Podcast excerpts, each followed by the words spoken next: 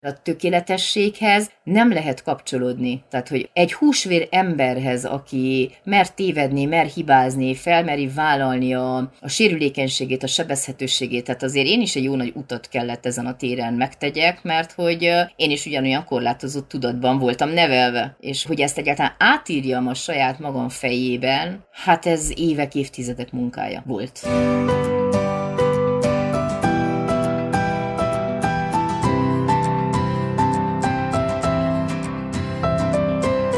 Sziasztok, ez itt az És Boldogan Éltek, boldogan mondjuk 15.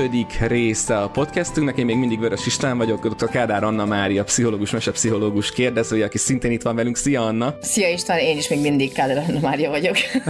még mi? Hát tudod, nekem ez a lánykori nevem amúgy. És te meg is tartottál egyébként? Meg igen, is tartottál a nevem? Igen, igen, igen, igen, igen. És ez soha nem tette szóvá, hogy nem kellett a nevem. Tudod, ez a jó magyar férfi szokás, hogy mi az, hogy nem kell a nevem. Hát ezt a, ezt a kérdést apusom tette fel, hogy nem volt, nem volt, nem volt elég jó a nevem neked.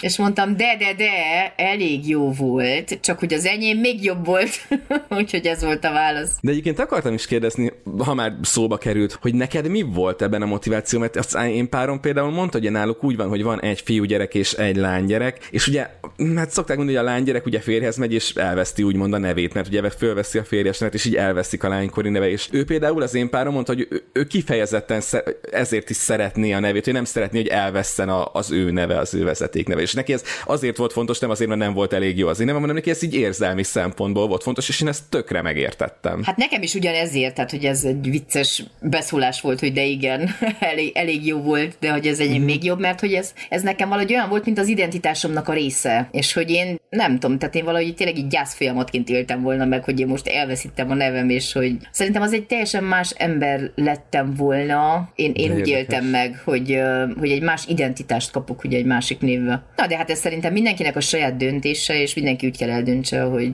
ahogy ő érzi meg, hogy ahogy a partnerével meg tudja beszélni. Meg egyébként szerintem tök jó, hogy telik az idő, erre már, erre már nagyon jó alternatívái vannak a nőknek. Tehát amíg régen mondjuk, mit tudom én, egy Tóth Bélához hozzáment egy nő, akkor abból Tóth Bélán élet, ma már ugye simán lehet valaki Tóth Kovács Boglárka, nem? Vagy mit tudom én, Tóthné Kovács Boglárka. Tehát, hogy nem kell, hogy úgymond, úgymond teljesen asszimilálódjon névszintjén a, a férfivel. Igen.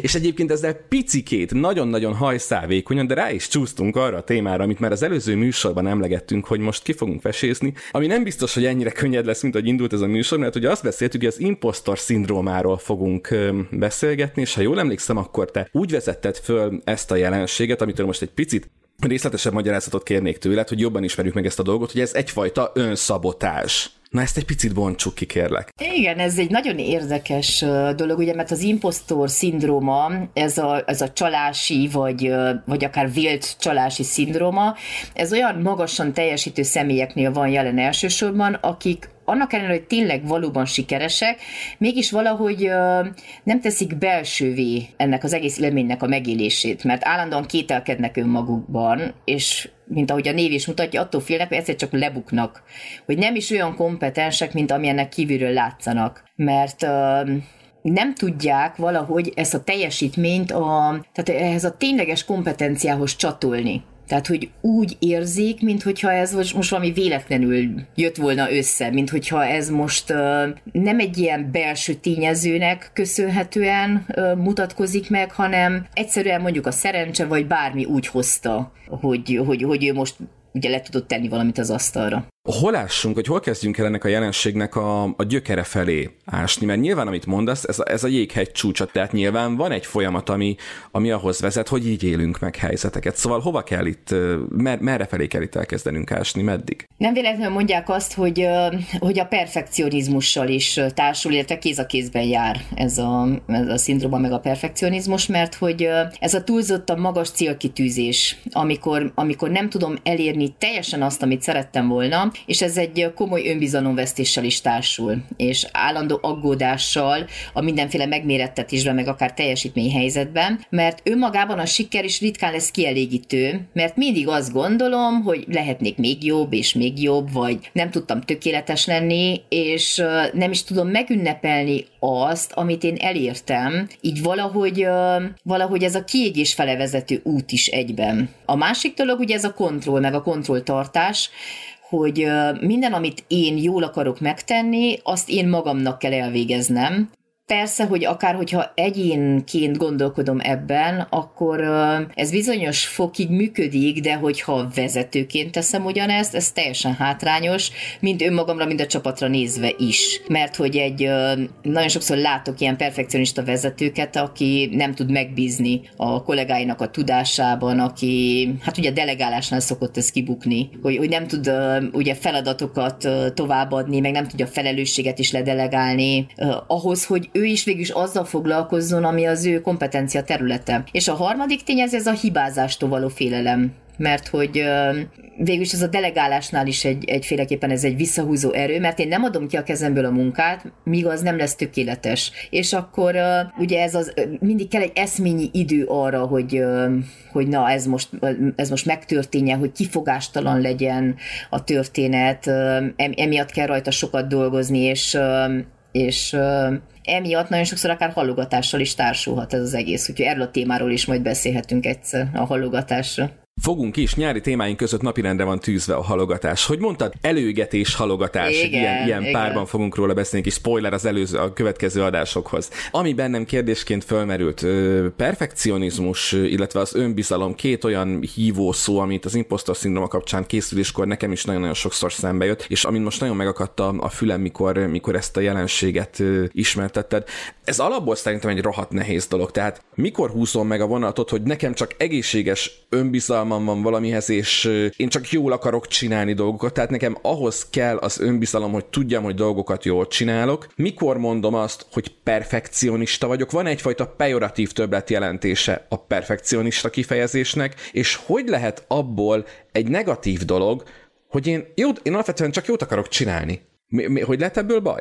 Hát úgy lesz baj, amikor ez a jó már megterhelő úgy önmaga, mint a környezetem számára. Tehát, hogy aki már találkozott perfekcionista emberrel, akkor azt tudja, hogy mennyire fárasztó tud lenni ez a tehát ez az egész lelkület, amiben ő benne van, bármilyen munkában, mert a perfekcionizmus az én szememben egyféleképpen ilyen nagy szorongás, meg, meg ez a görcsösség, ami valahogy pont ezt a flow élményt, az áramlat élményt akadályozza meg. Mert hogyha én teszek valamit, abban mindenképpen ott vannak a hibák, a téve, hogy életszagú lesz ez az egész. Hogyha két fotóra gondolsz, mondjuk a perfekcionista készít egy olyan fotót, amiben ott van a karácsonyfa és a haja mindenkinek be van állítva, és akkor 225 ezerszer újra van készítve az a fotó, hogy tökéletes legyen, aha, aha. és a, amikor uh, így spontán módon történik meg az az egész, akkor lehet, hogy nem lesz minden tökéletes, de pont attól lesz életszerű, mert hogy van abban egy valódi kapcsolódás. Az egyiknél olyan, mint egy robot dolgozna, és az akkor folyamatosan tökéletesíti a teljesítményt, és a másiknál egy halandó, esendő ember, és ezért van az, az, hogy például egy ilyen személyhez sokkal könnyebben tudunk kapcsolódni, mert, mert az, az életszerűbb. De a perfekcionistánál nem csak arról van szó, hogy ő egyszerűen a nem tökéleteset azt, azt, hogy mondjam, annak tudja be, hogy nem vagy elég kitartó, nem vagy elég odafigyelő, te a könnyebb utat választod, tehát, hogy, hogy igazából azt értem, ahogy mondtad, hogy számára nyilván ez megterhelő, meg közössége számára is megterhelő, de hogy nem arról van szó, hogy ő igazából csak jót akar?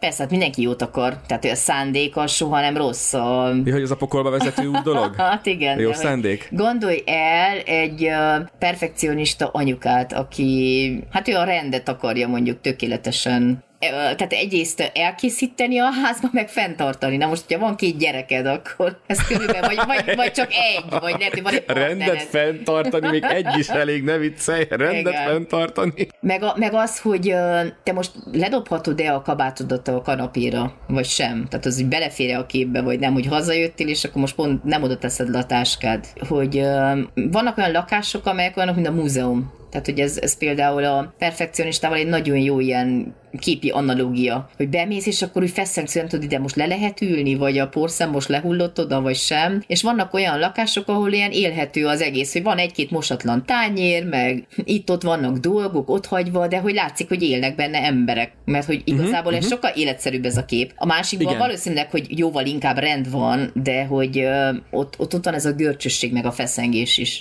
És hol jön be a képbe a, a, az impostor szindróma? Tehát abból, hogy én alapvetően egy, egy perfekcionista, egy ilyen nagyon rendre törekvő, egy ilyen nagyon harmóniára, tökéletességre, teljes, a magam értelmében teljességre törekvő ember vagyok, vagyok, hol jön be egy olyan folyamat, ami pedig már, ahogy mondtad, szabotálja önmagát az ember általa. Hát egyrészt kezdődhet akár ilyen nagyon kora gyerekkorban, mert hogy Jung volt az, aki leírt ezeket a típusokat. Nem az a Jung, akire mindenki gondol, hanem egy másik Jung, Y-nal írják. A... Gustav Jung, akire ne, mindenki gondol? Igen, igen, K. Gustav Jung.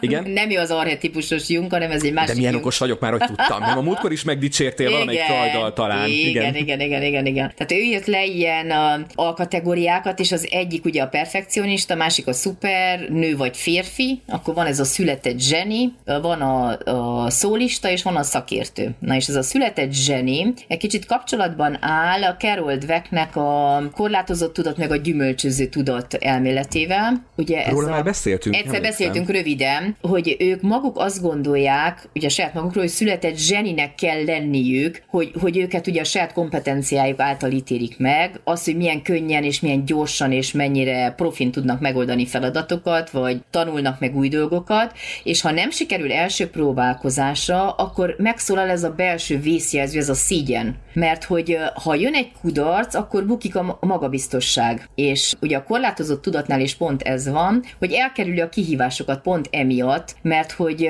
nagyon kellemetlen érzés neki kipróbálni azt, amiben ő nem elég jó mert uh, neki biztos kell legyen a talaj, tehát éppen miatt távol fogja magát tartani az újdonságoktól, a kihívásoktól, és pont ők azok, akik gyerek, akiket gyerekként nagyon sokszor úgy dicsértek, hogy uh, ők az okosok. Nem, szerintem pont ezt a példát mondtam, hogy te Jancsika nagyon okos vagy, hát igen, nem véletlen. Igen, igen, igen, igen, hát igen. az apád is annyira ügyes volt, hát a nagyapád, hát látod, hogy még az iskola tablón is rajta van, mint éltanuló, és majdnem Nobel-díjat kapott. Hát ők, akik uh, minden erőfeszítés nélkül remekeltek, vagy zsinór sorban hozták a jó jegyeket, és, és hogy valahogy felnőttként is szeretné fenntartani ezt a képet. Tehát akiket például így korlátozott tudat szempontjából dicsértek, ők például jóval nehezebben fognak belemenni újdonságokba, és jóval könnyebben aktiválódik náluk ez, a, ez az impostor szindróma, és nem is nagyon fogadják el a segítséget. Mert az, hogyha valaki segít, az már olyan ciki, hogy én egyedül nem voltam képes, mert nekem önállóan kell megtenni a dolgokat.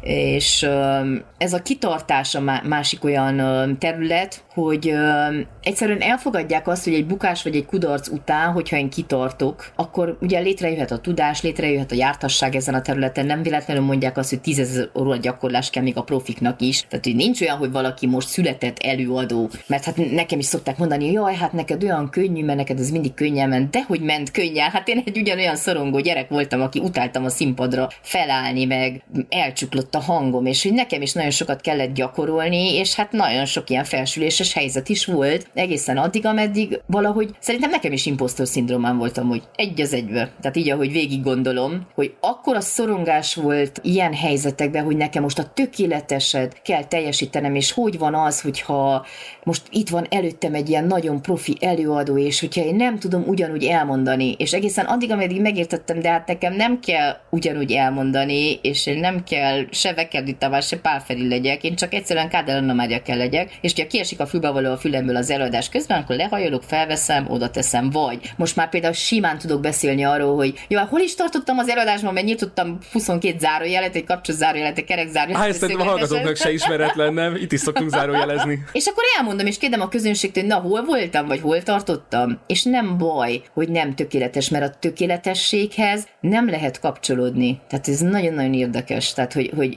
egy húsvér emberhez, aki mer tévedni, mer hibázni, felmeri vállalni a, a sérülékenységét, a sebezhetőségét, tehát azért én is egy jó nagy utat kellett ezen a téren megtegyek, mert hogy én is ugyanolyan korlátozott tudatban voltam nevelve, és hogy, hogy ezt egyáltalán átírjam a saját magam fejében, hát ez évek, évtizedek munkája volt. Úristen, szerintem baromi fontos dologról beszélünk, és tök jó, hogy ezt így párhuzamként hoztad, hogy ezzel te magad is küzdöttél, mert szerettem is volna kérdezni, hogy említés szintjén beszéltél erről, hogy hány ezer óra kell ahhoz, hogy miután, hogy, hogy amikor először kiállsz előadást tartani, akkor igen, ne attól kicsi, hogy úristen leesett a fülbe való, úristen elfelejtettem, hogy pontosan hol tartok. Tehát, hogy ezek a fajta szorongások, amik ott vannak benne, kijöjjenek. Tök érdekes, néhány napja egyébként Péter Fiborival beszélgettem egy másik interjús környezetben, és ő azt mondta, 15 éves lesz idén a zenekara, hogy a mai napig van benne lenne egyfajta szorongás, mielőtt föl kell menni a színpadra, de ezt gondolom ez valami vizsgadrukhoz hasonló, tehát hogy nyilván, tehát ez nem, nem az az impostor szindrómás druk, hanem ez a jó leső druk, nem, hogy, hogy izgulok, hogy mi fog történni, hogy rákészülök lélekben, hogy ez, ez inkább az a fajta druk. A fölvezetéskor terveztem elmondani, de végül is másképp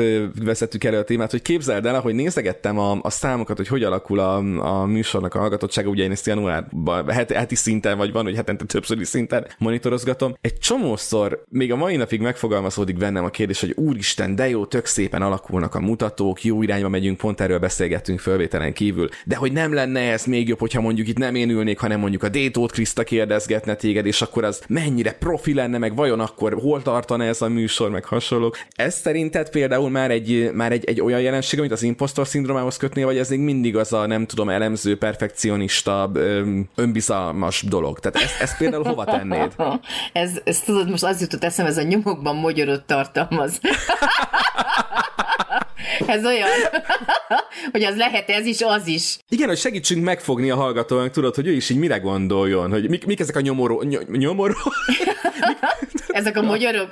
mik ezek a magyaró, mik ezek a magyaró darabok az ő életében, igen. Hát uh ez is ugye pontosan az egyik eleme, hogy, hogy nem én kellene itt üljek, mert más, mert én nem is vagyok annyira ügyes, de hát akkor, hogyha nézzük az én oldalamat, hát ugye az impostor szindróma egyik típus a szakértő. Ez a mit és mennyit tesz, és hogy soha nem fog eleget tudni, és akkor nehogy véletlenül tapasztalatlan legyen, vagy hozzá nem értő, és emiatt félelemből képzésről képzésre jár, és mindig papírra igazolja a tudását. Hát én most 47 évesen döbbentem rá erre, hogy ugye én is most fejeztem be még egy képzés, képzés, még egy egyéves képzés. Ez most, amikor egy hete raktad hígen, hogy végezte ugye Máté Gábor féle képzéssel. Igen, hogy akkor el is döntöttem, hogy oké, okay, ez a folyamatos tanulás, meg a fejlesztés, de hogy hogy, hogy ez egy ördögi kör ugyanúgy, mert hogy soha nem lesz elegendő ez a tudás, vagy, vagy tényleg most mennyi kell ahhoz, hogy elmondhass magadról, hogy te szakértő vagy, és szerintem Popper Péter mondta egyszer azt, hogy most eldöntöttem, hogy nem tanulom, hanem tudom.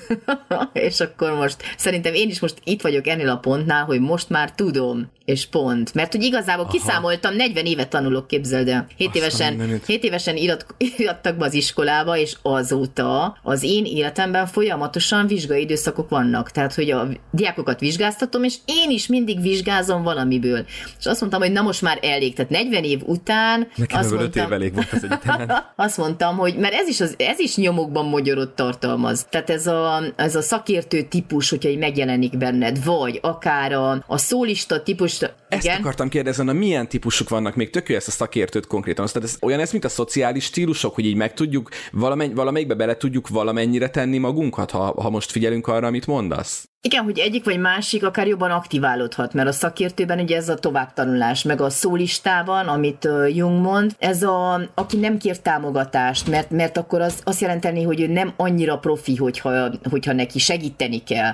Tehát ő nagyon független, meg is tagadja akár a felajánlott segítséget, és akkor ezzel jóval értékesebbnek tűnik, hogyha mondjuk ő egyedül festette ki azt a négy szobát, és neki nem kellett idejön semmi festő, és nem is kellett semmit kérdezzen senkitől, mert mert ugye ebben a támogató közegben akár azt is megtapasztalhatnám más, hogy ő hibázik, vagy ugye azt nem látja a falon, hogy ő azt már háromszor újra festette, ő előjöhet azzal, hogy hát ez nekem 10 perc alatt megvolt. Tehát, hogy nincs retorzió és nincs szégyen ez, ez ugye kultúránként is nagyon eltérő, mert akár, um, hogyha tévedek szervezeti kultúrában is, hogy ezt most büntetik, vagy megszégyenítenek, vagy ez a fejlődés és a tanulási folyamatnak a része? Hogyan fogadják el, akár családban, vagy akár szervezetben? A született Jennyről arról beszéltünk, ez volt a harmadik, a perfekcionistáról beszéltünk, az volt az első, és akkor van még a szupernő, meg a szuperférfi. A, ugye, hogy, hogy bármennyi képzettsége van, hogy ő nem, nem érdemli meg ezt a betöltött posztot, állást, bármit, és azon dolgozik, hogy bebizonyítsa az értékét, hogy mindig belülről azt éli meg, hogy például a kollégának sokkal nagyobb a profizmusa, hogy, hogy akár keményebben dolgozik, vagy, vagy az ideálkép túl magas. És emiatt hát ugye a megnevezésből kiindulva szupernő, szuperférfi, ez a túlterhelés és ezáltal ugye a fizikai, meg a lelki egészségét is kockára teszi. Ez a kiégés felé vezető út is, amikor a túlóráktól ugye kezdve a feszültség, vagy akár én például ebben is sokszor felismertem magam, ez a holt idő, vagy leállás, tehát hogy nem véletlenül kezdtem el én a slow life-val, meg ezekkel a dolgokkal foglalkozni, mert addig nekem ez egy ilyen science fiction kategória volt, hogy lehet ilyet csinálni büntetlenül, hogy csak úgy ülsz és nézel ki a fejedből. Unalom, erről is fogunk Igen. beszélni, az unatkozás, ez is a nyári témáink között van. Mert hogy mondjuk el, lehet ilyet? Kell ilyet csinálnunk? Hát sőt, sőt, tehát ahhoz, hogy, hogy én tényleg testileg, lelkileg fel tudjak tölt, töltekezni, ez a legjobb módszer, mert hogy ez a szuperférfi meg a szupernő pontosan a munka által validálja önmagát. Itt beszéltünk szerintem egy régebbi műsorban az önbecsülésről, és az önbecsülésnek ugye arról a részéről ez a külső meg belső önbecsülés, hogy állandóan kell egy teljesítmény, vagy valami, ami által én megélem azt, hogy szerethető vagyok, ugye aki csak feltételes szeretetet kapott, vagy többet, az nem is tudja elhinni, hogy ő szerethető úgy is, hogyha ő most mondjuk ül egy tengerparton és nem dolgozik. Hányan vannak így, hogy viszik maguk után a laptopot, a telefont, mert oké, okay, még egy napig elmegy, hogy nem csinálunk semmit, de aztán tovább, hát az meg, meg milyen dolog, hogy, hogy csak így lopjuk az időt. A nyaralós részünkben említettük, de mélységében nem mentünk bele, ott, ott volt erről szó ez a laptop és mobiltelefon a, a tengerparton dolog, meg ez a kiesünk a munkából, belezuhanunk a munkába, amikor jövünk ebben az összefüggésben. Beszélgettünk erről. Tök érdekes, hogy mondta ezt a szupernő, szuperférfit, amikor, amikor egy kicsit próbáltam kiművelni magam ebből az impostor szindrómából találtam egy, egy cikk foszlányt, ami nagyon tetszett, és külön rá is szerettem volna kérdezni, mert egy érdekes volt nekem, hogy miért pont ezt a kört fogták meg. Ez így hangzik, ez a mindset pszichológiának az oldaláról van, hogy az impostor szó elmagyarázza, hogy mi angolul a jelentés, hogy ezt a szindrómát 78-ban két pszichológus tárta föl, és úgy jellemezték a jelenséget, mint szélhámosság egy intenzív belső tapasztalását, és azt találták, hogy ez különösen gyakori, sikeres és jól teljesítő nők körében. Mert ugye azzal kezdtük mutatni, hogy a sikeres emberek, a vezetőknél ez egy, egy nagyon gyakori jelenség, de ugye ez a, ebben a, a, a 78-ban föltárt kutatásban kifejezetten a sikeres és jól teljesítő nők körében volt magas az arány. Azt írták, kutatásukban vizsgált nők kiemelkedő szakmai sikereket értek el, de tele voltak önmagukkal kapcsolatos kétségekkel, úgy vélték, hogy a sikerük szerencsének, hibás ítéletnek vagy félreértelmezésnek az eredménye, nem pedig a megérdemelt személyes erőfeszítéseiknek köszönhető. Erről ugye már beszéltél. Az emberek közel 70%-a legalább egyszer megtapasztalja az impostor szindrómát élete során, a jelenség nem korlátozódik csak nőkre, vagy csak a sikeres emberekre. Tehát, az első kérdés az idézet kapcsán. Mit gondolsz 78-ban? Miért pont a nők? Tehát akkor, akkor ezt a jelenséget miért éppen az akkor sikeres nők körében tudták a, a legélesebben kimutatni? De akár az évektől függetlenül ez a jó kislányoknak egy folyamatos problémája, hogy elég jó vagyok-e, elég ügyes vagyok-e, le tudok-e tenni valamit az asztalra, hogyha engem összehasonlítanak mondjuk egy férfival, tehát akár az üvegplafon jelenség, ami persze nem a 70-es években kezdődött feltétlenül, de ott mondjuk ez jellemző volt, hogy akkor még a vezetők, meg ezek kifejezetten férfi szerepek voltak, nem? És akkor, ha egy nő oda került, akkor még inkább megkérdőjelezte a saját képességeit, hogy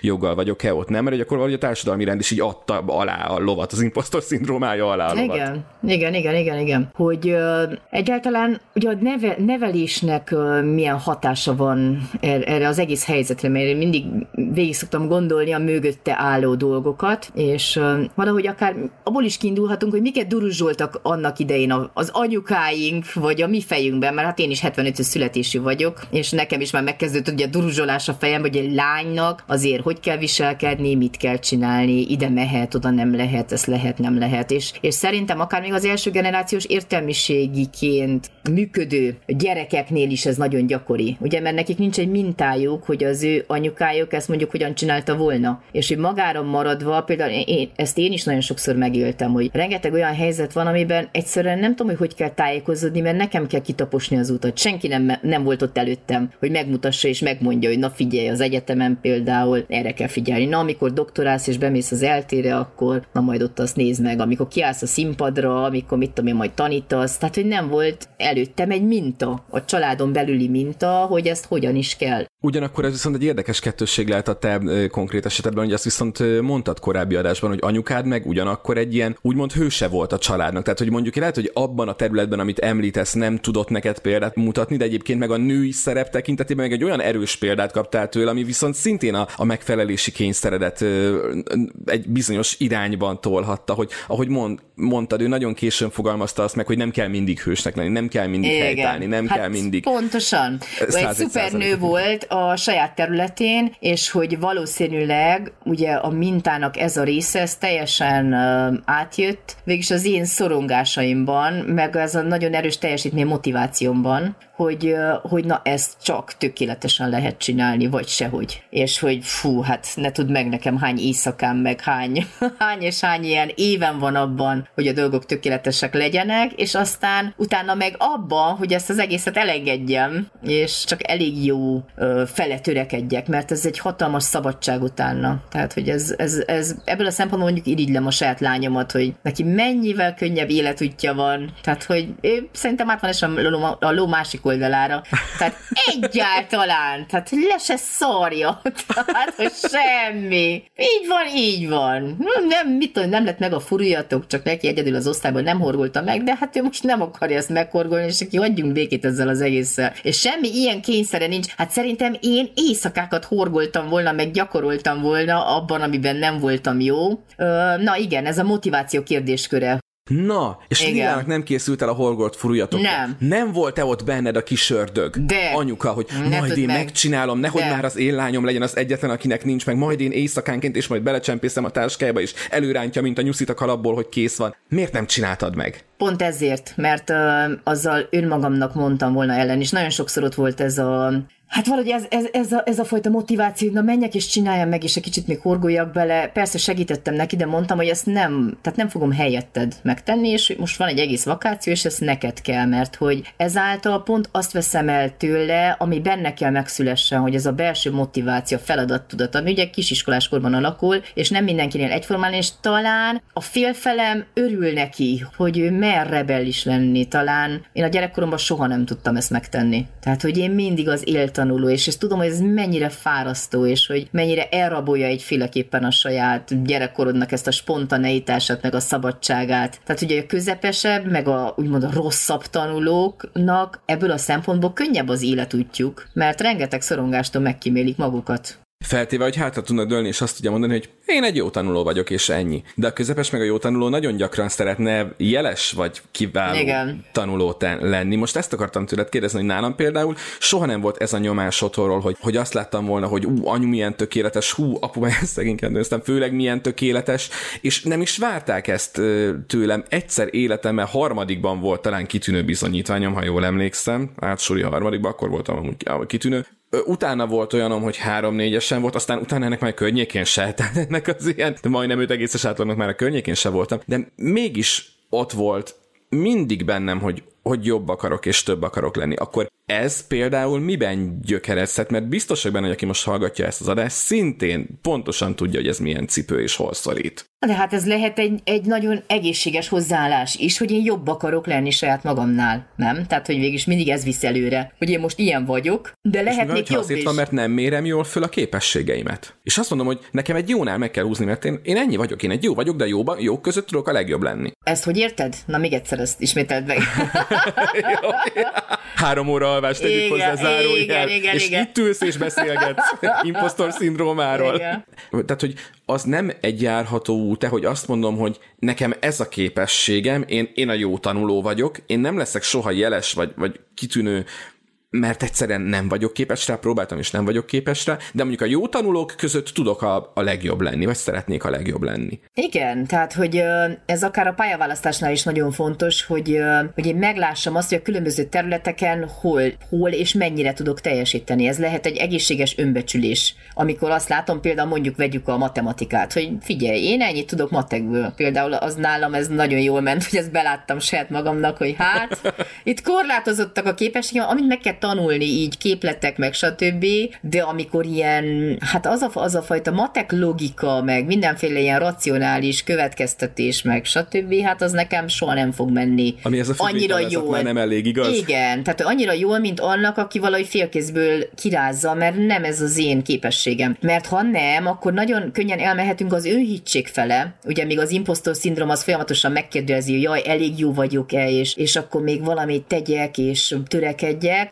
Addig az önhittség, hát nekem nem is kell tenni semmit, mert hát én eleve olyan profi vagyok mindenben, és bár jön a visszajelzés, hogy nem igazán, hát nem. Én egy zseni vagyok, csak egy meg nem értett zseni, mert a többiek azt még nem vették észre, hogy milyen ügyes vagyok, tehát ez egy torz önértékelés. De a kettő között valahogy ott van az a, az a reális felmérés, mert hogy ezt a síelés példát szoktam én mindig analógiaként adni, hogy ha én tudom magamról, hogy nekem ilyenek a képességeim, akkor pont az a lényeg, hogy én egy kék pályán is meg tudom élni azt a fajta flow élményt is. Az a jó, hogyha én a kék pályát választom, és nem fogok felmenni a fekete pályára, és ott, mint a jégkorszakban a motkány, így négy kézláb valahogy...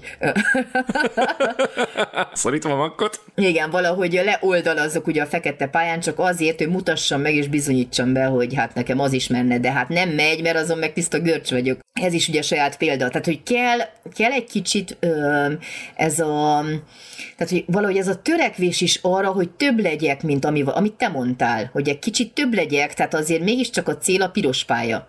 Tehát, hogy valahogy elmenjek, eljussak odáig, hogy valahogy fejlődjek a saját területemen, de akár az is lehet, hogy belátom magamnak, hogy na, én a fekete pályás szintet soha nem fogom megütni, és ez is teljesen rendben van, mert a gyerekem és a férjem mehet a fekete pályán, és én nyugodtan leoldalazgatok majd itt a kéken, és pont.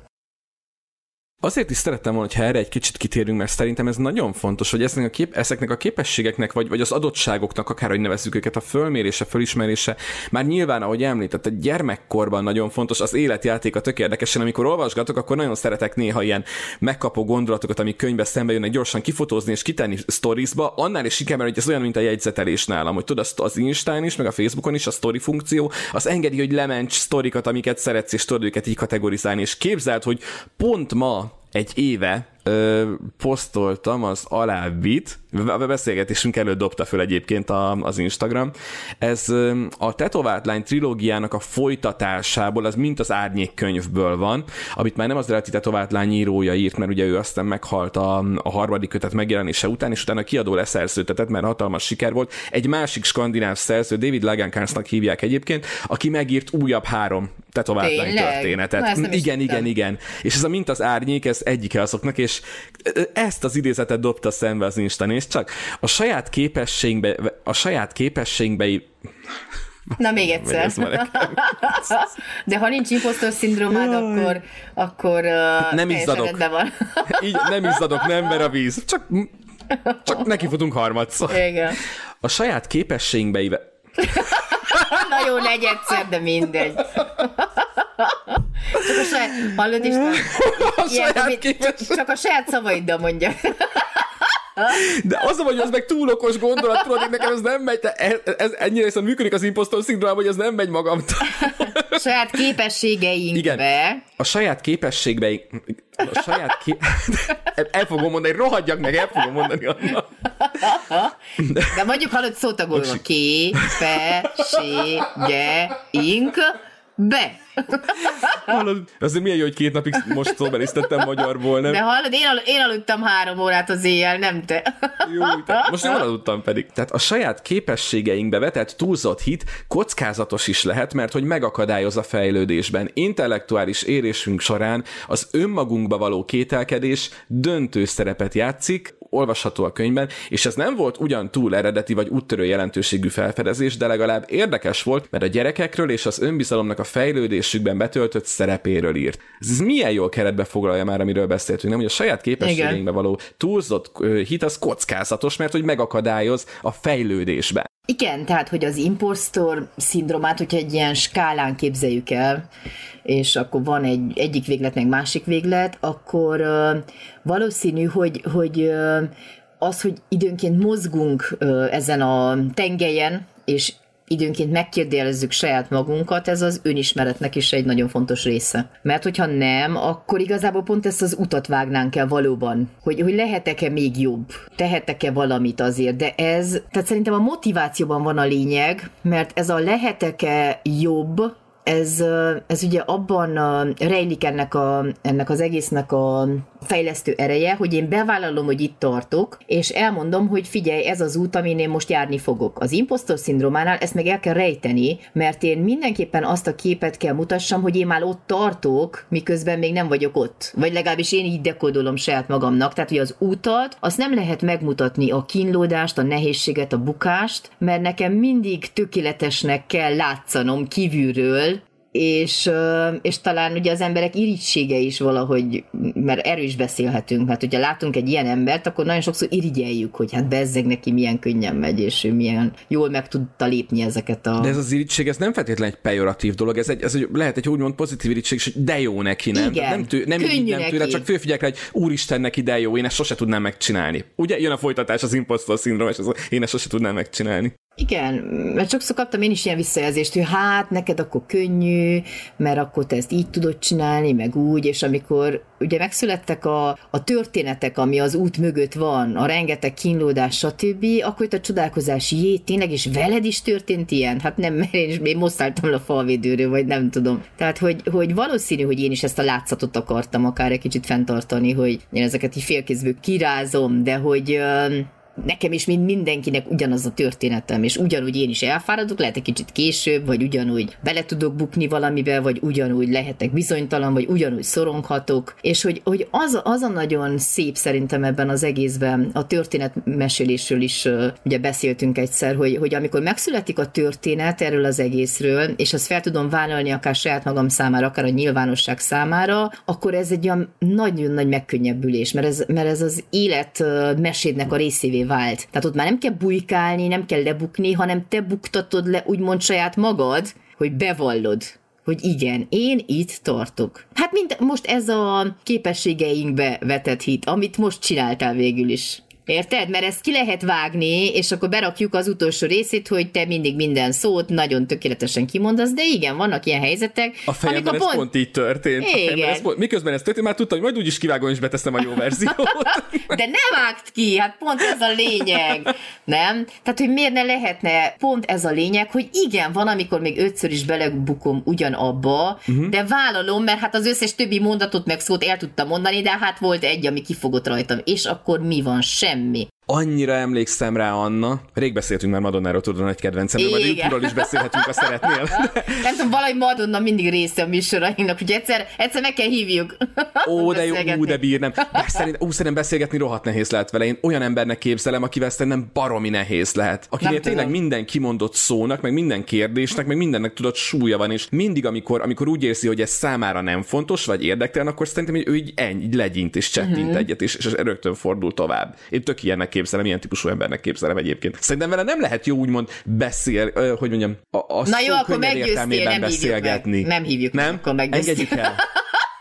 De hogy miért jutott eszembe, Igen? volt egy föllépése 2014-15-ben, talán a, a Brit Awards-on, tele volt vele annak idején a sajtó, egy ilyen hatalmas nagy köpenyben lépett a színpadra, egy hosszú catwalkon kellett végig sétálnia, és az volt a lényeg, hogy amíg ő ott sétált, oda a nagy köpenyben, ilyen hatalmas, nehéz köpenyben, hogy tényleg 3-4 méteres uszája volt, hatalmas volt, fekete. Addig megy valamilyen zene, ilyen, ilyen beszéd, ilyen intro zene, és föllép egy pár, lé, pár fokos lépcsőre, és mielőtt elkezd énekelni, ugye 21-et azon a kötésen, ami, ami tartja a melkasán ezt a, a köpenyt kapucnival, és a két táncos, aki mögötte van, a, fogja a köpenynek a két szét, az ugye ez lerántja, és abban a pillanatban így leesik róla a köpeny, és ott áll, és elkezd énekelni. Na szerinted mi történt? Megbotlott? a, valahogy úgy volt megkötve az a köpeny, mert ugye a tervezetnél hosszabban kellett bevonulni egy pár méterre, egy jó erősre kötötték, hogy nehogy leessen róla, mert bazi nagy súlya volt. Uh-huh. a köpenynek, és ahogy a nagykönyve meg volt írva, mielőtt elkezdett volna énekelni, rántott rajta egyet, hogy az úgy szépen kiomoljon, és mi ezt élőben néztük annó a párommal, mert streamelték a, a rendezvényt, uh-huh. és élőben néztük, és néztem, hogy ott húzza, és, és nem tűnik el a csomó. És abban a pillanatban, a másodperc tudják, alatt, tudod, így, így látom, hogy úristen, ott maradt a köpeny, és tudtam, hogy azt húzni fogják. Megrántotta a két csaj, lezúgott a négy fokos lépcső durháttal, úgy, ahogy kell, mindez élőben közvetítve a, a díjátadón, ez volt ráadásul a fináléja a díjátadónak, és képzeld, akkorát zakózott, mint a húzat, tele volt vele utána a net, és mit csinált? összekaparta magát, lefejtette magára azt a köpenyt, visszamászott szépen három lépcsőt, és lenyomta a négy perces előadást. Ez jutott hirtelen eszembe arra, amikor mondtad, hogy kivágjuk, ne vágjuk, hogy tegyük vissza, és ugye ez mind élőben történik, és ezt látja az egész világ. És tudod, mi jutott eszembe először? Mi lehetett a fejében? Na Tehát igen, vajon erre átgondolta vagyok, igen. Vajon átgondolta hogy itt hagyom a picsába az egészet, mert ennek a föllépésnek itt vége, vagy azt mondja, hogy ott rohadja meg, én ezt akkor is megcsinálom. Amúgy nyilatkozott ő erről? Hogy, hogy akkor mi volt benne. Azért érdemes lenni meg, megnézni. Az eset kapcsán nyilatkozott, onnan tudom, hogy ez történt, hogy ezt ő mondta el egyébként egy interjúban, hogy pontosan így történt ez a dolog, és hogy, hogy abban a pillanatban, hogy, hogy ő, per, ő perfekcionista, vállaltan perfekcionista, és hogy az ő fejében abban a pillanatban az volt, hogy, hogy ő úgy nyilatkozott, hogy ő varázslatot akar csinálni, és ehhez képest egy horror story történt ott. Uh-huh, igen. De hogy azt érezte, hogy ez, hogy ez nem maradhat így. Igen, mert valahogy ez az a gyümölcsöző tudat, amiről beszélünk ugye a Carol Dweck elmélet alapján, hogy oké, okay, volt nekem egy forgatókönyvem, hogy tökéletes kellett legyen. De hogyha meg nem tökéletes, akkor most mit, mit csinálok? Hátat fordítok mindennek, és azt mondom, hogy kész vége a karrieremnek, és akkor lebuktam, és, és azt már nem lehet így csinálni, vagy azt mondom, hogy ezzel, ami van, felállok, és akkor beleállok ebbe a történetbe, ami, ami az itt és mostban zajlik. És hogy, hogy ez valahogy az impostor szindrómának is egyféleképpen a leküzdése. Valószínű, hogy neki is egy nagy illetlecke volt, mert hogyha ő perfekcionista, akkor elég nehezen tudta átkodolni a saját fejébe, hogy a, ugye a varázslatból egyszer csak horror lesz. Érdekesség, hogy tudod, mi történt utána? Elindult egy világkörüli turnéra, egy 50-60 koncerten, és minden egyes koncerten megcsinálta. Nem ugyanekkora köpennyel, de egy, egy hatam minden egyes koncerten ezt megcsinálta. Fölemelték, catwalkon végig sétált, leengedte a köpenyt és lehúzatta. Minden, 50-60 alkalommal. Azért úgy belenéztem volna a fejbe, hogy minden egyes alkalommal ott volt ez, hogy vajon most lejön-e, vajon most lejön-e. Mert ugye valahol szerintem ez is kapcsolódik az impostor szindrómhoz, illetve ahhoz, hogy ha egyszer valamiben elbukok, és aztán meg tudom csinálni, felülírja-e a korábbi bukásomat, és ugye itt már hétköznapi emberekről beszélünk. Tehát ha egy dolgot meg tudok csinálni, akkor utána automatikussá válik az, hogy tudom, hogy ezt a gátamat már leküzdöttem, vagy azért ez valahol mindig ott marad a fejemben a kis ördög, hogy basszus, nem ment ez mindig elsőre. És hát nem ez a természetes, hogy nem ment ez mindig elsőre, mert itt Madonna története mellett ott van annak a története is, egy láthatatlan történet, aki a bogot ráhúzta a köpenyre. Hogy annak mi ment le a fejébe, tudod? Erre nem is gondoltam. Mert ez a történet másik perspektívája, hogy ő mit kapott azért, hogy... El tud kezdeni a szegény ember ott az öltözőben, hogy leizzadhatott, mikor ezt végignézte, hogy lehet, hogy már föllépés előtt elszaladt a helyszínről. Mert igazából akkor lenne ez a történet ugye ilyen gyümölcsöző tudat, tudatú, amikor ők ketten maradnának benne a történetben, hogyha kirúgják azt az embert, aki rosszul kötötte fel a bogot, akkor az megint, tudod, egy kicsit ilyen impostor szindrómás. Tehát, hogy mi történt azzal a valakivel, aki... Egyébként az az ember, akivel évtizedek óta együtt dolgozik, és az utána való turnén is az öltöztetője volt, tehát megmaradt az ember is, és Na, a hát táncos hát lányok szuper. is, a táncos lányok is, akik lehúzták róla a köpenyt és lerántották, ők is bemaradt, tehát ők is együtt turnéztak vele, és el is mondta az interjúban, hogy senkinek, ez a világon senkinek nem volt a hibája. Szóval biztonsági játékosok voltak, azt akarták, hogy fönnmaradjon az a nehéz köpeny, erősebbre kötötték, megszívták. Igazából ez történt. Uh-huh. Na hát ez így nagyon szép és kerek történet, főleg, hogyha ezután képes volt beszélni róla. Vagy ugye a következő szint, amikor már humorizálok, hogy na, akkor most már nem estem fejre, úgyhogy kezdhetjük a dalt, az első mm. dalt. Hú, emlékszem, hogy újraosztott velem, hogy egy csomó mémet csináltak róla, tudod, hogy így röpül lefelé, hogy ilyen szörfdeszkára rátették, meg mindenféle mém lett róla, és ezt egyet-kettőt újra is osztott, ha jól emlékszem, annak, annak, annak idén Twitteren, Na, ez hogy volt hozzá igen. Humora. Tehát, hogyha újra tudom osztani a mémeket, és én is tudok nevetni saját magamon, az már a feldolgozásnak a szintje. Sőt, ezt a föllépést feltöltötte a saját YouTube csatornájára. A hivatalos YouTube csatornájára, ez a mai napig visszanézhető a saját hivatalos Na tényleg, akkor küld el a linket, illetve szerintem tegyük ki a linket a többieknek, mert ugye, én nem megosztjuk. láttam, vagy én nem tudok róla, mert én, én is hát szerettem a Madonnát, igen, csak hogy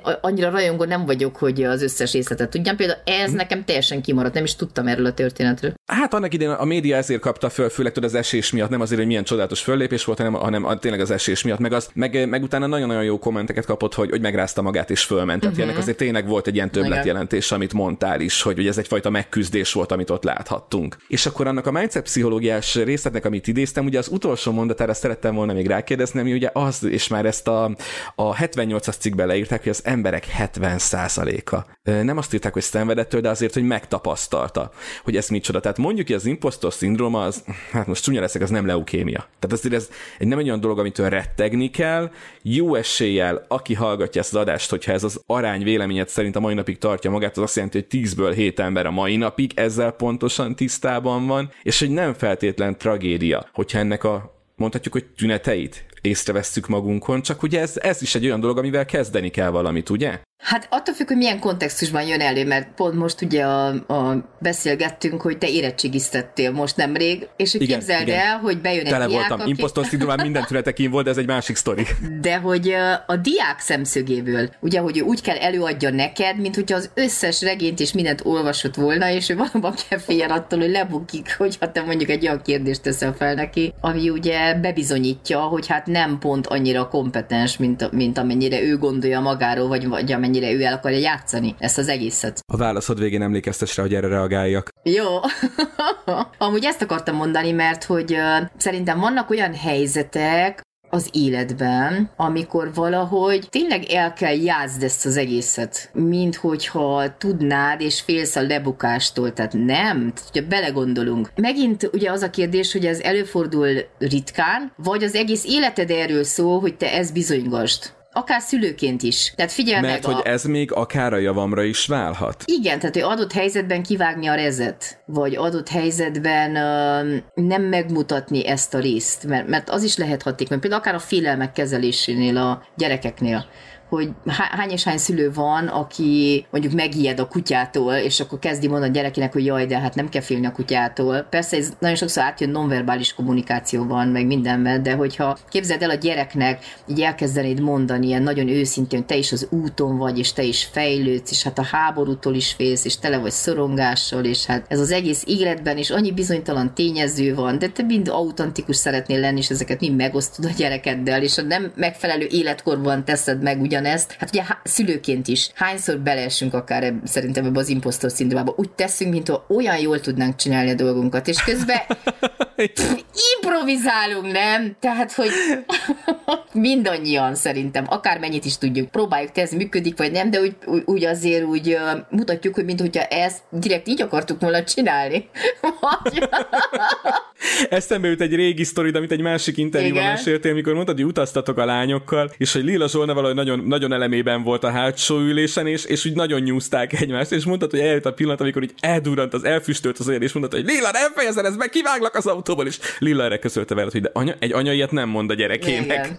De, hogy mond, tehát hogy biztos, hogy eljutunk arra pontra, és pont ez a jó, hogy eljutok arra a pontra, amikor, uh, amikor tényleg megmerjük mutatni a, a saját dühünket, vagy a tehetetlenségünket is. Hányszor megéljük ezt szülőként ezt a helyzetet, hogy egyszerűen nem tudom most, most merre menjek. Ugye ott a, aha, típusok, aha. ott a típusoknál is beszéltünk erről, ami az egyik gyereknél teljesen jól funkcionál, és úgy éreztem, hogy abban aztán olyan kompetens vagyok, hogy ezt az egy dolgot annyira jól csinálom, úgy másik gyerekkel egy morsó. Tehát, vagy, vagy akár a munkahelyen is, hogy, hogy persze, amikor elmész oda kezdőként, akkor mégiscsak valamilyen látszatot fenn kell tarts, te olyan, mintha én tudnám a dolgomat. Jó, hogyha túl, túl eljátszod a szerepet, akkor az megint nem jó, de valamilyen féle magabiztosság, és lehet, hogy ez a falcs magabiztosság is akár. Turistaként ott vagy egy városban, na most, akkor valahogy, hogyha el akarsz vegyülni a tömegbe, akkor nem, nem kell feltétlenül ugye azt tegyed, hogy, hogy akkor most mindent megmutat saját magadból, és akkor minden helyzetben tanácsot kérsz. Tehát, hogy ott állsz néha a helyzetekben, és lehet egy kicsi impostor szindrómád is. Mindig szoktam tőled kérdezni, mindjárt megkérdezem újra a példa, amit mondani akartam az érettségire. Gyerekem kihúzza, Móricz Zsigmond tétel, hozzá a barbárok novellának az elemzés, tehát Móricz novellisztikája, újszerű parasztábrázolás és a barbárok elemző bemutatása. Na most a gyerek leül, nagyon magabiztosan tud, testbeszéd, tekintet, minden azt sugározza, hogy teljesen rendben van. És mondja, hogy Móricz, hogy a hétkrajcár, hogy a barbárok, hogy a kései novella, hogy a három része, hogy a fölölelt időintervallum, hogy a szereplők, hogy a végén ott van a kilincsre akasztott derékszíj, ami aztán végül is leleplezi a bírósági tárgyalás alatt a vörös juhászt, és mondja és mondja és mondja, és gondoltam, láttam, két perc van összesen az időből, amit felelésre kell szánnunk, no, valami protokoll kérdést fölteszek, mert úgy is tudja, úgy is elmondott, minden töltsük ki ezt a két percet, hogy a jegyzőkönyv rendben legyen, aztán szaladjon. És rá akartam kérdezni arra, hogy miben különleges a, a barbároknak a, a leírása, tehát hogy le van írva a történet, és arra akartam kiukadni, hogy mindenki láthat, csak belenéz a szövegre, hogy nagyon sokszor van ilyen egy-két szavas ö, mond, dialógusok benne, párbeszédben, hogy ez a mikor, akkor, miért, azért, tehát ilyen típusú párbeszédek, ebből nagyon-nagyon sok van a barbárban, és ez látványos is, hogy ott a fehér oldal, és a fehér oldalnak csak úgy egy ilyen csíkjában van szöveg, hogy nagyon kevés a szöveg. És gondoltam, hogy hát erre ránéz a szövegre, és rögtön ki fogja vágni, hogy hát azért, mert ilyen nagyon-nagyon rövidek, nagyon tömörek a dialógusok. És látom, hogy egy kicsit így halványodik az a magabiztosság, ami addig az arcon ült. És kérdezem tőle, hogy, hogy hát gondolj vissza a szövegre, hát lásd magad előtt a szöveget. Látom, hogy tovább halványodik a magabiztosság, de nézem, hogy van még időnk. Hát mondom, semmi gond, menj vissza a parodhoz, hozd ide a szöveggyűjteményt, és nézd rá a szövegre. És az én kis fullos felelőm azt mondja, nem találtam meg a szöveget a szöveggyűjteményben. Jó. Csillagom lefelelt, hogy valószínűleg megtanulta a tételt, és gyönyörűen lefelelt a barbárok elemzéséből úgy, hogy így szövegi szinten fogalma nem volt róla, és ezt én, a segítő, hogy egy protokollkérdést föltegyünk, és kimaxolhasson a pontjait, buktattam le szegénykémnek, hogy fogalma nem volt arról, hogy mi van a szövegben, mert ő megtanulta a tételt, és nagyon magabiztosan, nagyon szépen elmondta nekem. Na látod, ez is egy impostor szindróma leküzdés. Igaz, hogy ez a, mit tudom én, mi van? elmondom, hogy megtanultam. Igen, meg azt, hogy bevallotta végül is, tehát hogy ez is végül is egy nagyon jó dolog. Uh-huh. Hogy na hát ez van, mert Minden hallgatót bármit, hogy, hogy megkapta a pontot, és nagyon elégedett volt az átkeretezés. Na tehát, és a kérdés, amire ki szerettem volna térni, ezt mindig meg szoktam tőled kérdezni, mikor ilyen dolgokról beszélünk, ami, ami mondjuk kezelhetően sok embert érint, hogy, hogy, mi az a, hogy mi az a pont, mikor jutunk el arra a pontra, amikor azt mondjuk, hogy ez az impostor szindróma nálunk egy problémás dolog. Mi az a pont, ami azt jelzi, hogy ez egy olyan dolog a mi életünkben, ami talán jobban jelen van, mint jelen jelen kéne lennie, és törődnünk kell vele, és fejlődnünk kell a tekintetben, mert nekünk lesz ettől jobb, mi leszünk ettől többek. Nekünk ez az állapot nem biztos, hogy jó, amiben vagyunk impostor szindróma tekintetében. Hát szerintem akkor van gond, amikor már ez a, a belső monológomban ez a kritikus teljesen beékelődött. Például amikor így gondolom, hogy, hogy most már mindenki tudni fogja, és mindenki látni fogja rajtam, vagy, vagy itt mindenki nagyon okos rajtam kívül, és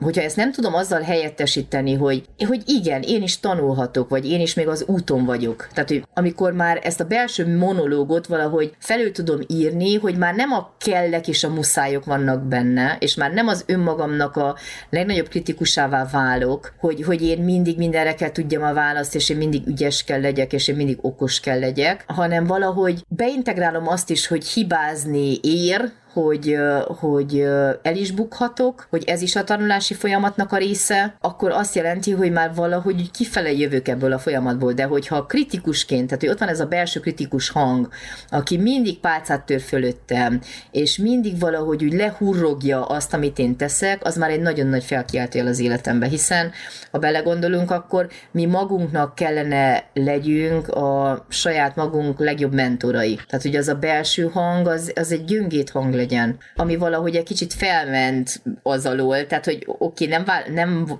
módosítja meg a valóságnak a, ugye a megtörtént eseményeit, tehát hogy nem, nem olyan védekező mechanizmus, hogy meg nem történt tevés, hogy jaj, hát akkor ez nem is történt meg, vagy nem ilyen projekció, vagy, vagy akár ilyen racionalizálással mondom, hát ez azért, meg azért, meg amazért, hanem azt mondom, hogy igen, most a jelen helyzethez képest ennyit tudtam beletenni. Igen, hibáztam. És akkor innen kezdem újra. Hát egy kicsit madonnásan felállok a földről, és lenyomom a sót. De hogy a profivá válás az pont az, hogy én magam töltöm fel ezt a videót, én magam beszélek róla, hogy igen, ez is a folyamat része, és én magam rázom meg magam, és rálépek arra a lépcső, és azt mondom, hogy oké, okay, ma innen szép nyerni, amikor padlom, vagy felállsz, tadam!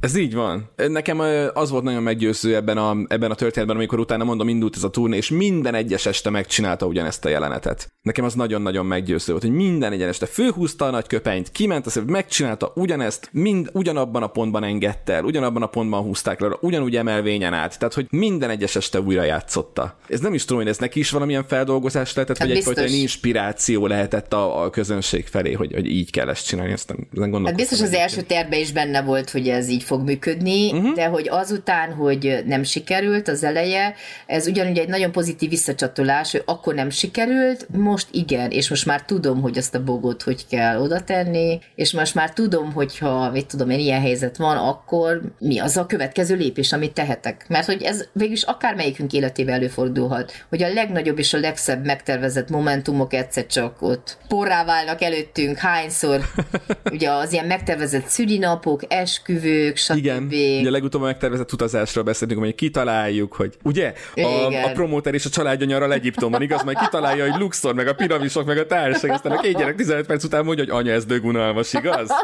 Igen, pontosan. Érdemes visszahallgatni a legutóbbi adást, erről nagyon hosszan beszél, Anna is baromi szórakoztató, és nagyon-nagyon tanulságos. Ami szintén tanulságos volt, mikor a impostor szindrómás adásunkra készültem, egy másik pici szösszenet, és ezt szeretném veled megosztani, aztán utána hagylak egy kicsit aludni, meg levegőhöz jutni. Ez egy Science Alert portálon publikált fölmérés volt, vagy kutatás volt, ami arra mutatott rá, tök érdekes, mert ugye úgy közelítettem meg ezt a dolgot, hogy ez alapvetően nem egy jó dolog ez az impostor szindróma. És azért figyeltem föl erre a kutatásra, hogy ez meg azt bizonyította be, hogy van az ilyen gondolatokkal küzdő embereknek kimutathatóan egy kis többje is azokkal szemben, akik ilyen problémákkal soha nem küzdöttek. Most már tudjuk, hogy ilyenből viszonylag kevés van, ugye 70% beszéltünk erről, hogy 70%-unknak azért szembe jön.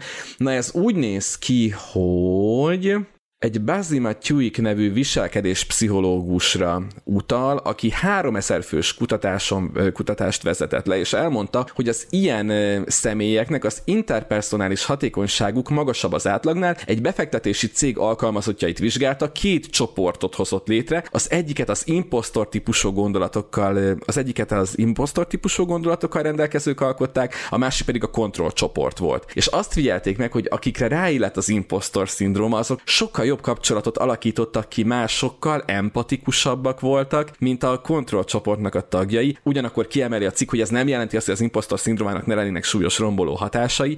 Én nekem csak igazából azért volt tanulságos ez, mert hogy azt szűrtem le belőle, amit mondtál is, hogy igazából, tehát ez is egy olyan dolog, amit félig meddig az önmagunk hasznára is tudjuk fordítani, hogyha ha fölmérjük, hogy mi az, amit nyerhetünk belőle. Igen, hogyha van egy kis önreflexiónk, és ugye figyeljük magunkat a különböző helyzetekbe, különböző területeken végzett munkánkban, akkor ez, ez nagyon jó önismereti út is lehet. Mert hogyha ezeket integráljuk saját magunkba, ezeket mesélhetővé tesszük, felvállaljuk, az útnak a részének tekintjük, ezáltal nem csak önmagunknak, hanem akár a saját gyerekeinknek is egy hatalmas mintát tudunk mutatni, hogy, hogy, hogy igenis, vannak utak, amelyeken járhatunk. Van az az út is, amikor ezeket elrejtjük, és uh, látszatokat tartunk fenn, de van az az út is, ami, aminek minden állomása lehet nyilvános, és minden története lehet mesélhető. Ezért tetszik nekem ugye Kittinek ez a Te döntésed című sorozata, mert hogy abban pontosan azok a döntések és a döntések mögött meghúzódó okok vannak jelen, ami nagyon sokszor nem látható. És hányszor és hányszor ez egy, egy, egy kudarc, egy, egy bukásnak a története, ami, amit, ami nem feltétlenül válik nyilvánossá, én teszem nyilvánossá, és én mesélem vissza a történetbe.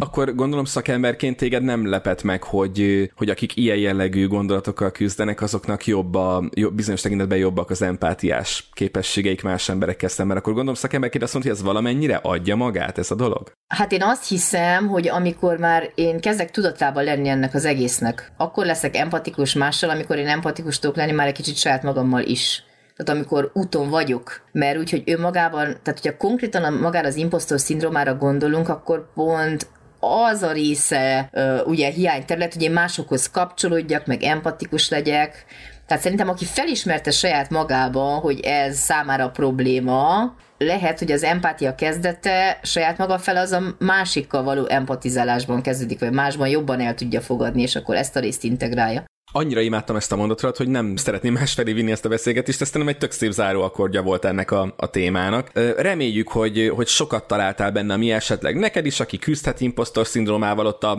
hangszóró túloldalán, iránytű lehet, útmutató lehet, és nagyon szépen köszönjük ezeket a tartalmas perceket ismét Annának, és hogyha többet szeretnél hallani, mint esetleg a standard adásban hallasz, akkor a www.patreon.com per és boldogan éltek oldalon, a hallgatnál még opcióra kattintva, nagy szeretettel vesszük a lehetséges támogatást, illetőleg, hogyha Spotify-on hallgatod az adást, hogyha Apple Podcast-en, Google Podcast-en hallgatod az adást, akkor nagyon köszönjük, hogyha ratingeled az adást, illetve követed vagy megosztod az adást, hogy másokhoz is eljussanak ezek a gondolatok. Aztán rss.com-on a, az összes elérhetőségünk megtalálható, illetve ott vagyunk a Facebookon és az Instagramon, és azt beszéltük annával, hogy most, ahogy nyáron majd egy picit több időnk lesz, majd talán meglátjuk, hogy hogy alakul.